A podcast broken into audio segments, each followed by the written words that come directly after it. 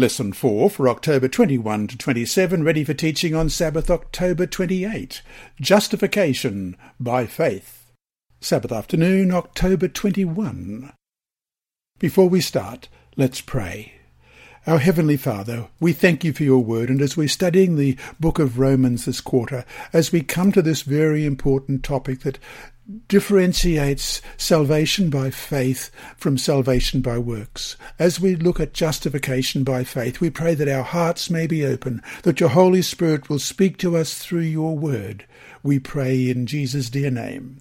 Amen. Our memory text this week is Romans chapter 3 and verse 28. Therefore we conclude that a man is justified by faith without the deeds of the law. Let's read that again. Romans 3 verse 28. Therefore we conclude that a man is justified by faith without the deeds of the law. In this lesson, we come to the basic theme of Romans, justification by faith the great truth that, more than any other truth, brought about the Protestant Reformation. And, despite all the claims to the contrary, Rome has no more changed regarding this belief now than it did in 1520, when Pope Leo issued a papal bull condemning Luther and his teachings. Luther burned a copy of the bull because if there was one teaching that could never be compromised, Justification by faith was and is it. The phrase itself is a figure based on law. The transgressor of the law comes before a judge and is condemned to death for his transgressions. But a substitute appears and takes the transgressor's crimes upon himself, thus clearing the criminal. By accepting the substitute, the criminal now stands before the judge, not only cleared of his guilt, but also regarded as never having committed the crimes for which he was first brought before the court.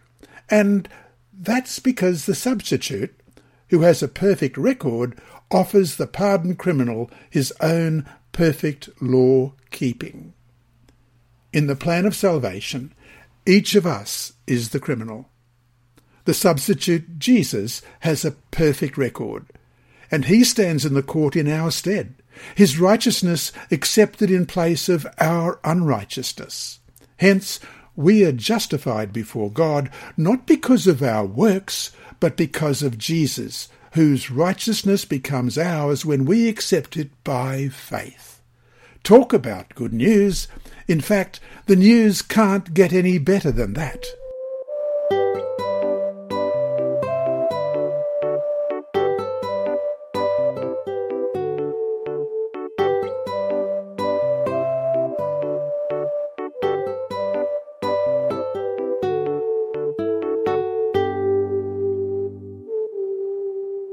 Sunday, October 22. The Deeds of the Law. Romans chapter 3 verses 19 to 20 reads, Now we know that whatever the law says, it says to those who are under the law, that every mouth may be stopped, and all the world may become guilty before God. Therefore, by the deeds of the law, no flesh will be justified in his sight, for by the law is the knowledge of sin. Question. What is Paul saying here about the law, about what it does, and about what it does not or cannot do? Why is this point so important for all Christians to understand? Let's read that again, Romans 3, 19 and 20.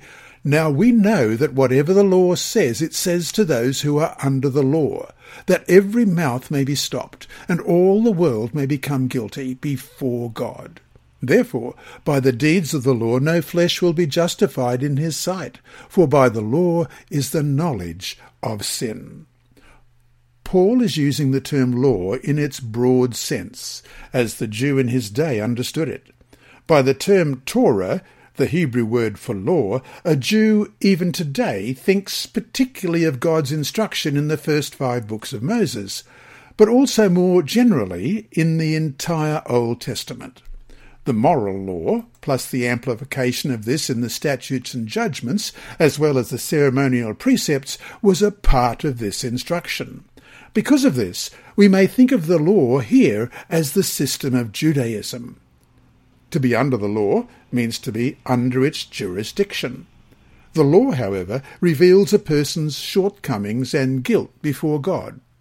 The law cannot remove that guilt. What it can do is lead the sinner to seek a remedy for it. As we apply the book of Romans in our day, when Jewish law is no longer a factor, we think of law particularly in terms of the moral law. This law can't save us any more than the system of Judaism could save the Jews. To save a sinner is not the moral law's function. Its function is to reveal God's character and to show people wherein they fall short of reflecting that character. Whichever law it is, moral, ceremonial, civil, or all combined, the keeping of any or all in and of itself will not make a person just in God's sight. In fact, the law never was intended to do that. On the contrary, the law was to point out our shortcomings and lead us to Christ. The law can no more save us than the symptoms of a disease can cure the disease. The symptoms don't cure, they point out the need for the cure. That's how the law functions. And so to finish today, how successful have your efforts in law keeping been? What should that answer tell you about the futility of trying to be saved by keeping the law?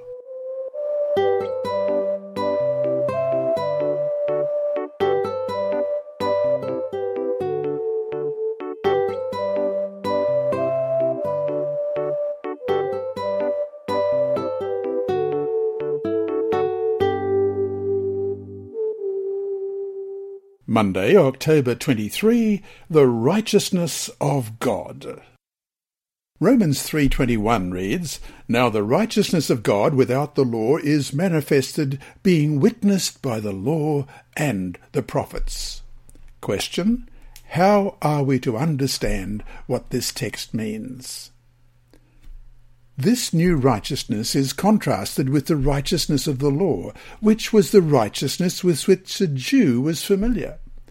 The new righteousness is called the righteousness of God. That is, a righteousness that comes from God, a righteousness that God provides, and the only one that he accepts as true righteousness. This is, of course, the righteousness that Jesus wrought out in his life while here in human flesh, a righteousness that he offers to all who will accept it by faith, who will claim it for themselves, not because they deserve it, but because they need it. Ellen White writes in Selected Messages, Book 1, page 367, Righteousness is obedience to the law. The law demands righteousness, and this the sinner owes to the law, but he is incapable of rendering it. The only way in which he can attain to righteousness is through faith. By faith he can bring to God the merits of Christ, and the Lord places the obedience of his Son to the sinner's account. Christ's righteousness is accepted in place of man's failure, and God receives, pardons, justifies the repentant, believing soul, treats him as though he were righteous, and loves him as he loves his Son. End of quote. Question. How can you learn to accept this wonderful truth for yourself? Let's look at Romans chapter 3 verse 22. Even the righteousness of God through faith in Jesus Christ to all and on all who believe. For there is no difference. The faith of Jesus Christ is here doubtless faith in Jesus Christ. As it operates in the Christian life, faith is much more than intellectual assent. It is more than just an acknowledgement of certain facts about Christ's life and his death. Instead, true faith in Jesus Christ is accepting him as Saviour, substitute, surety, and Lord. It is choosing His way of life. It is trusting Him and seeking by faith to live according to His commandments.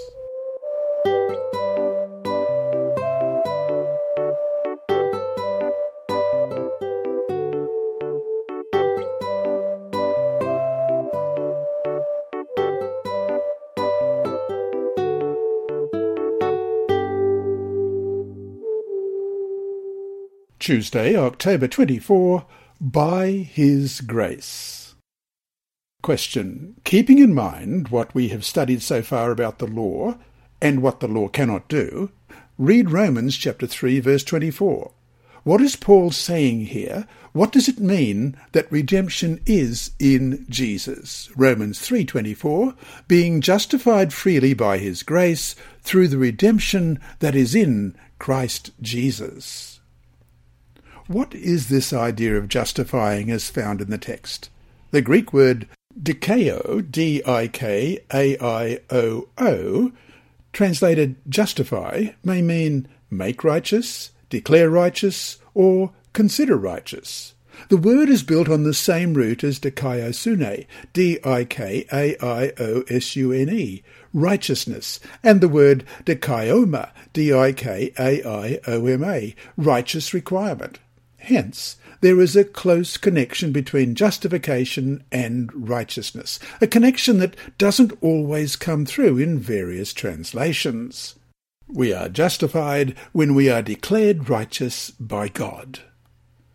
Before this justification, a person is unrighteous and thus unacceptable to God. After justification, he or she is regarded as righteous and thus acceptable to him. And this happens only through God's grace. Grace means favour. When a sinner turns to God for salvation, it is an act of grace to consider or declare that that person to be righteous. It is unmerited favour. And the believer is justified without any merit of his or her own, without any claim to present to God in his or her own behalf except his or her utter helplessness. The person is justified through the redemption that is in Christ Jesus, the redemption that Jesus offers as the sinner's substitute and surety. Justification is presented in Romans as a punctiliar act, that is, it happens at a point in time. One moment the sinner is outside, unrighteous, and unaccepted. The next moment, following justification, the person is inside, accepted, and righteous. The person who is in Christ looks upon justification as a past act, one that took place when he or she surrendered himself or herself fully to Christ. Being justified, Romans 5.1, is literally having been justified. Of course, if the justified sinner should fall away and then return to Christ, justification would occur again. Also, if reconversion is considered a daily experience, there is a sense in which justification might be considered a repeating experience. And so to finish today, with the good news of salvation being so good, what holds people back from accepting it? In your own life, what kinds of things cause you to hold back from all that the Lord promises and offers you?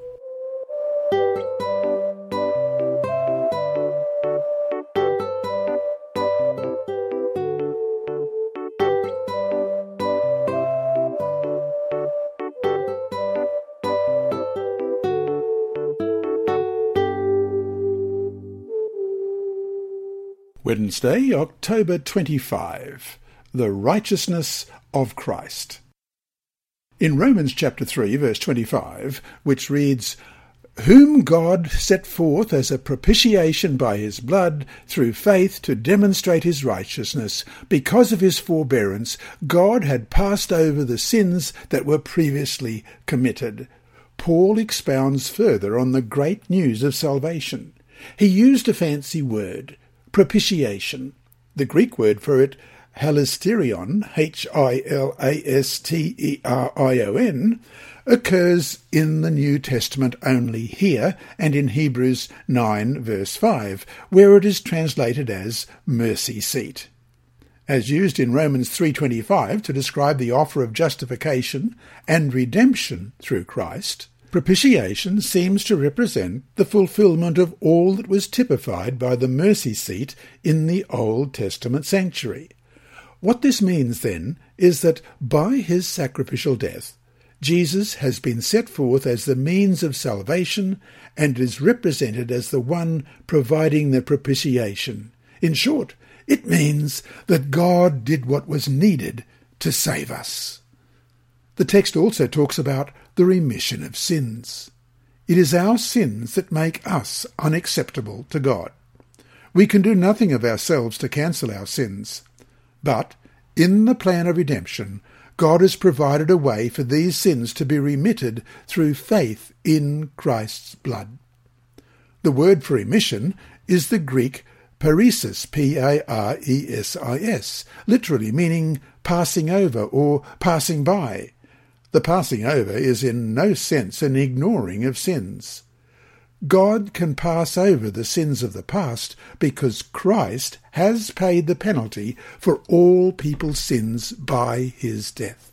Anyone, therefore, who has faith in his blood can have his or her sins remitted, for Christ has already died for him or her, as it says in 1 Corinthians 15 and verse 3.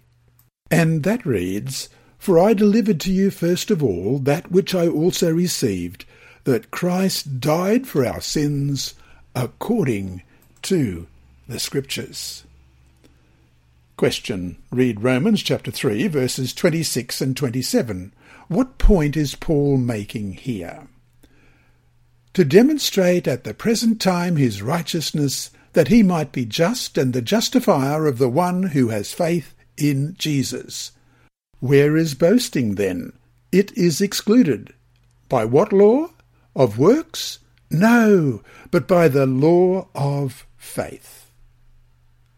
The good news that Paul was eager to share with all who would listen was that there was available to humanity his, that is, God's righteousness, and that it comes to us not by works, not by merit, but by faith in Jesus and what he has done for us. Because of the cross of Calvary, God can declare sinners righteous and still be considered just and fair in the eyes of the universe.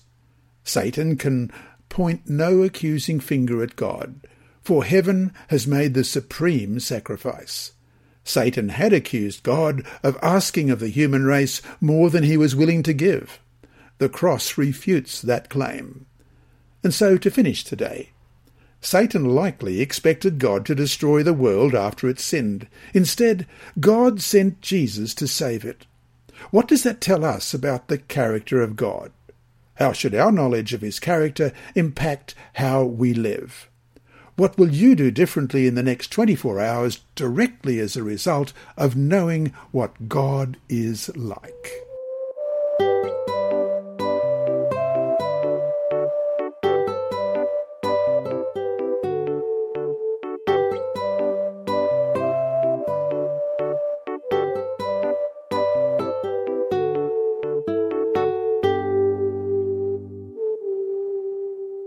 Thursday, October 26, without the deeds of the law. Romans 3:28 reads, "Therefore we conclude that a man is justified by faith without the deeds of the law." The question is, does this mean that if the law doesn't save us, we are not required to obey it?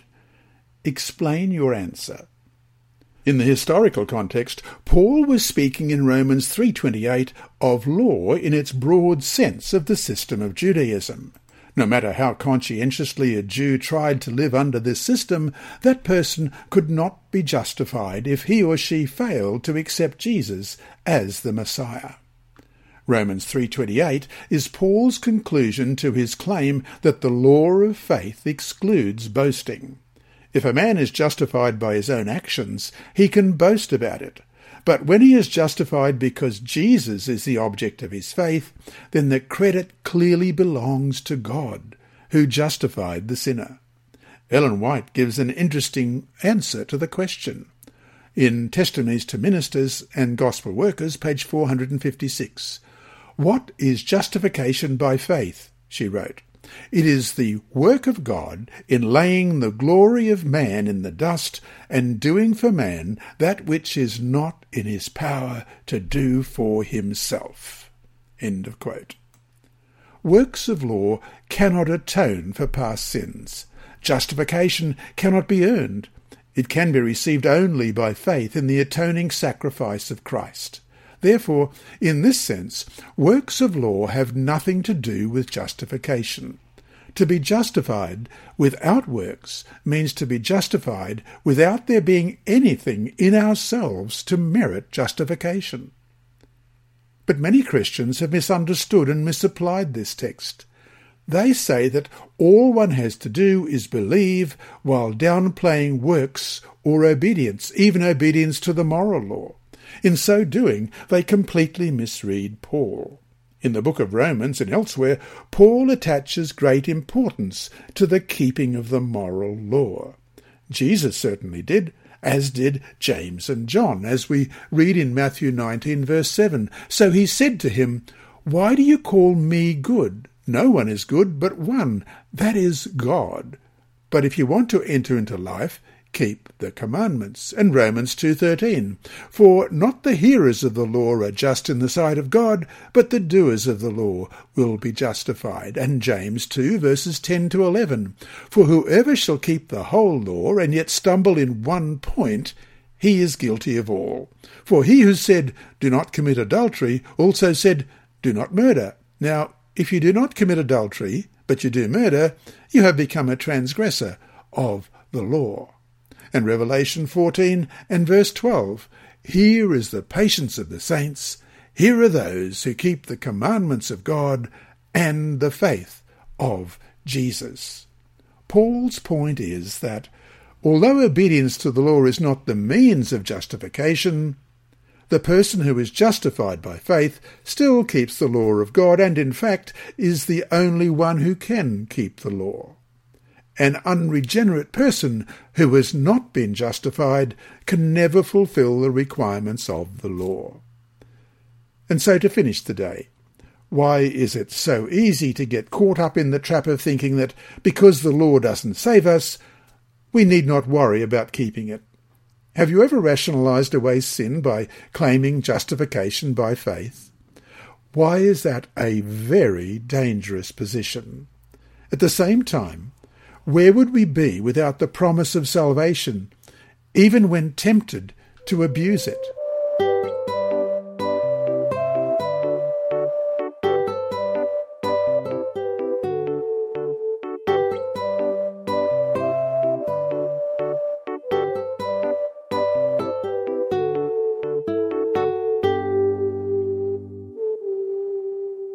Friday, October 27.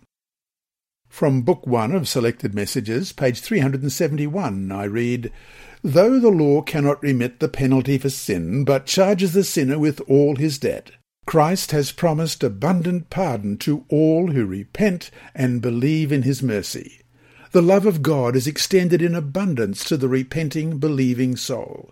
The brand of sin upon the soul can be effaced only through the blood of the atoning sacrifice, of him who was equal with the Father. The work of Christ, his life, humiliation, death, and intercession for lost man magnifies the law and makes it honourable. End of quote. And from Steps to Christ, page 62, Christ's character stands in place of your character, and you are accepted before God just as if you had not sinned. And Martin Luther's commentary on Romans, page 80. When the apostle says that we are justified without the deeds of the law, he does not speak of the works of faith and grace, for he who does such works does not believe that he is justified by doing these works, while doing such works of faith, the believer seeks to be justified by faith. What the apostle means by deeds of the law are works in which the self-righteous trust as if, by doing them, they were justified and so were righteous on account of their works. In other words, while doing good, they do not seek after righteousness, but they merely wish to boast that they have already obtained righteousness through their works. End of quote. And that brings us to our three discussion questions for this week. One, Read over the text for this week and then, in your own words, write a paragraph summarizing what they are saying. Share your paragraphs with each other in class. 2. Read Luther's quote above. Why would such a truth like this have spurred him on as it did? Why is what he said such a crucial point to understand even for us today? In the Handbook of Seventh-day Adventist Theology, page 307, we read, Seventh-day Adventists see themselves as heirs of and builders upon the Reformation insights into biblical teaching on justification by grace through faith alone, and restorers and exponents of the fullness, clarity, and balance of the apostolic gospel. End of quote. What reasons do we have to believe about ourselves based on what is written here?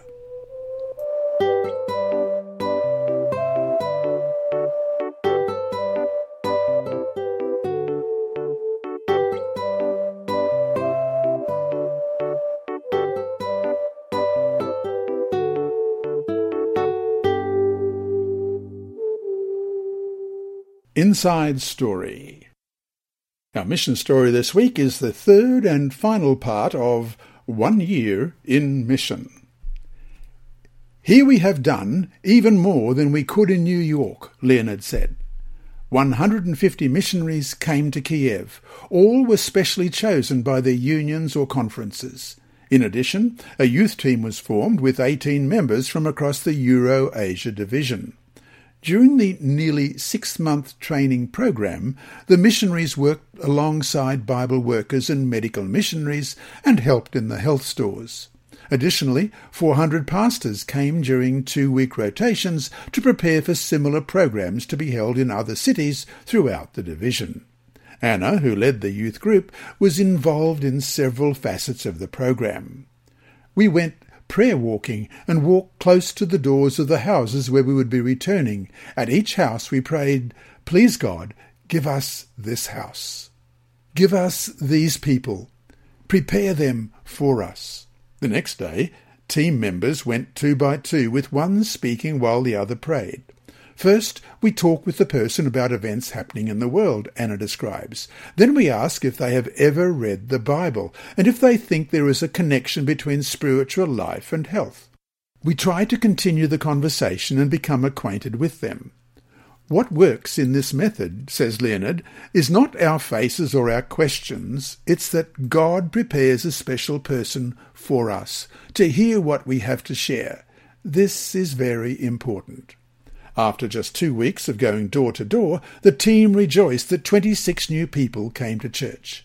Additionally, the health program participants were delighted to learn how to live longer and better and were enjoying being with the missionaries.